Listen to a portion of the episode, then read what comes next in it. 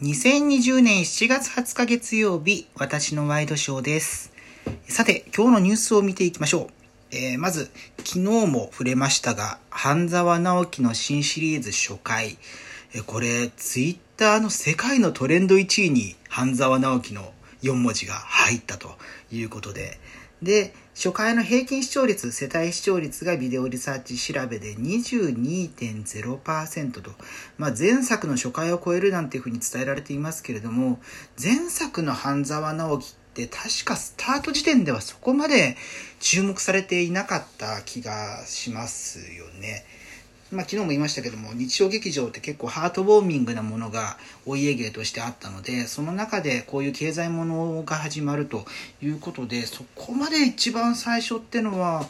うん、大々的に売り出す感じじゃなくてじわじわ人気になってきたような記憶があったんですがいかがでしょうかね。えー私もあの昨日初回見たんですけれども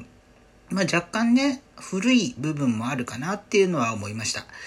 えーまあ、下敷きにおそらくなっているのが日本放送をライブドアが買収するところっていうの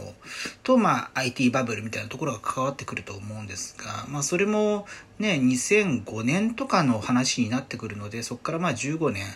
えー時代があ遡るというような感じの設定ではあるんですけれども、やっぱりこの見せ方の上手さ、ジェットコースターのようなこう人間模様駆け引きそういうところが早く来週のが見たいなっていうふうに思うような構成だったのであー帰ってきたなっていうふうに思いましたね、うん、そうしたところも、まあ、この初回の勢いが続くどころかこの、まあ、初回ねこのコロナのもあったのでいつからスタートっていうのがちょっとつかみづらい部分もあったと思うので、まあ、これで初回が好調だったというニュースを受けて、まあ、来週あたりまた再放送するでしょうから昼間にねでそれで、えー来週2話目に、え気づいた人が、え参入してきてでどんどんどんどん増えていくってことが予想できるのでこれから雪だるま式に増えていくんじゃないかなというような気がしています。えさて、新型コロナウイルス関連ですが、東京都内の感染者数、今日168人確認されたと発表されました。200人を下回るのが19日に続いて2日連続ということなんですけれども、もともと日曜、月曜っていうのはそこまでその検査数がそもそもないから感染者数っていうのも少なくなるというようなことが言われているので、やっぱりまあ、明日以降の状況だと思っている感じがありますね。で、その内訳が20代と30代が、え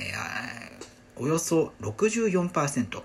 40代、50代が23%ということです。で、今日、えー新たに報じられたニュースだと、えー新型コロナでの死者、日本中のが1000人を超えたと。えこれ、ダイヤモンド・プリンスの数も数えている形なようなんですけれども、うんその数字をどう見るかですよね。諸外国と比べては少ないことは少ないですけれども、えー大台に乗ってしまったというところはショックでもあるわけですから、うん、そこをねどう評価するかっていうのはありますが、うん、まあ明日明後日しあさってからえー連休で、えー、明後日から GoTo キャンペーン始まるのでそこでの人の動きがえー答え合わせされるのがさらに2週間後になるわけですよね。だから、あと、えー8月の5日あたりからその答え合わせになってくるので、えーちょうどお盆前の時期ですよね。まあ、今年はお盆っていうところもあんまり、うんクローズアップできないでしょうし、規制されることも、まあ、例年よりは少なくなるとは思いますが、そこの前に出てくる答えがどうなるかっていうのがちょっと気になる感じがありますね。えさて、インターネット業界に目を向けますと、今日、ナナピという生活情報のサイトが8月末で終了するというふうに発表されました。これ2009年に誕生しているので、11年間、え運営されていたわけなんですが、まあ、簡単に言うと、ハウツー情報、生活に関する、まあ、ライフハックみたいなものを、えーまあ、投稿型で掲載するというもので、まあ、後々のそのキュレーションサイトみたいなものの下地になった部分もあったり、あとはオウンドメディアと呼ばれる企業が、えー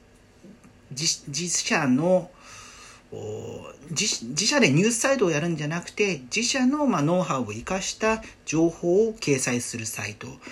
を運営する上で結構下敷きになったようなあ形態なんじゃないかなと思っているんですけれどももともとナナピっていう会社がやっていてで最初はロケットスタートかからナナピになってで、えー、KTDI に変われましてでちょうどその頃ですね2015年くらいですかね KDDI に変われたんですけれども、その前後に KDDI がシンドットという、え、プラットフォームを始めようとしていまして、これは何ていうか、何と言えかというと、あの、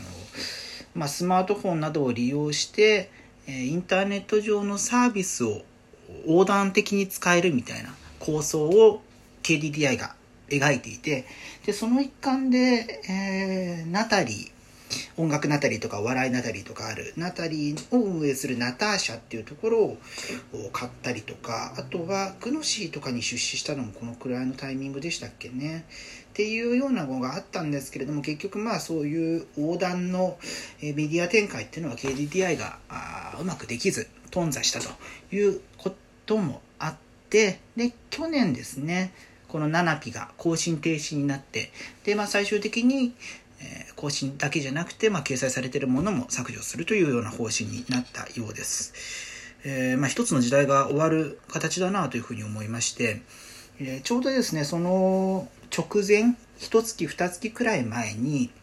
2009年の夏頃ですね、ネイバーまとめという、これもキュレーションサイトの、まあ、U と言いますか、一時代作ったサービスですけれども、これが、えー、同じく今年終了する、9月末かな？に終了するということで、えそうしたまあ、いわゆる Web2.0 と言われていた時代のサービスが立て続けに、まあ、使命を終えて、閉鎖に至るというところを見ていると、じゃあ次の世代の Web の使い方に変わっていってるんだろうなというような気もしています。まあそうしたね、時代の移り変わりみたいなものもあるので、えー、まあ一概には言えないですけれども、まあ、コロナのタイミングと重なって、えー、次のインターネットの使い方がいい方向に進んでいけばいいなというふうに思います。えー、さて、これあの毎日ラジオトークというサービスを使って配信しているんですが、なんかどうやら質問機能ができたようなので、まあ私に質問することないとは思いますけれども、えー、それを利用してですね、えー、まあこのニュースどう？みたいな、えー、まあ反応できる範囲で答えたりとか、できたらいいなというふうに思うので、まあこういうのってね、一方的だとインターネットの双方向の要素を使えないので、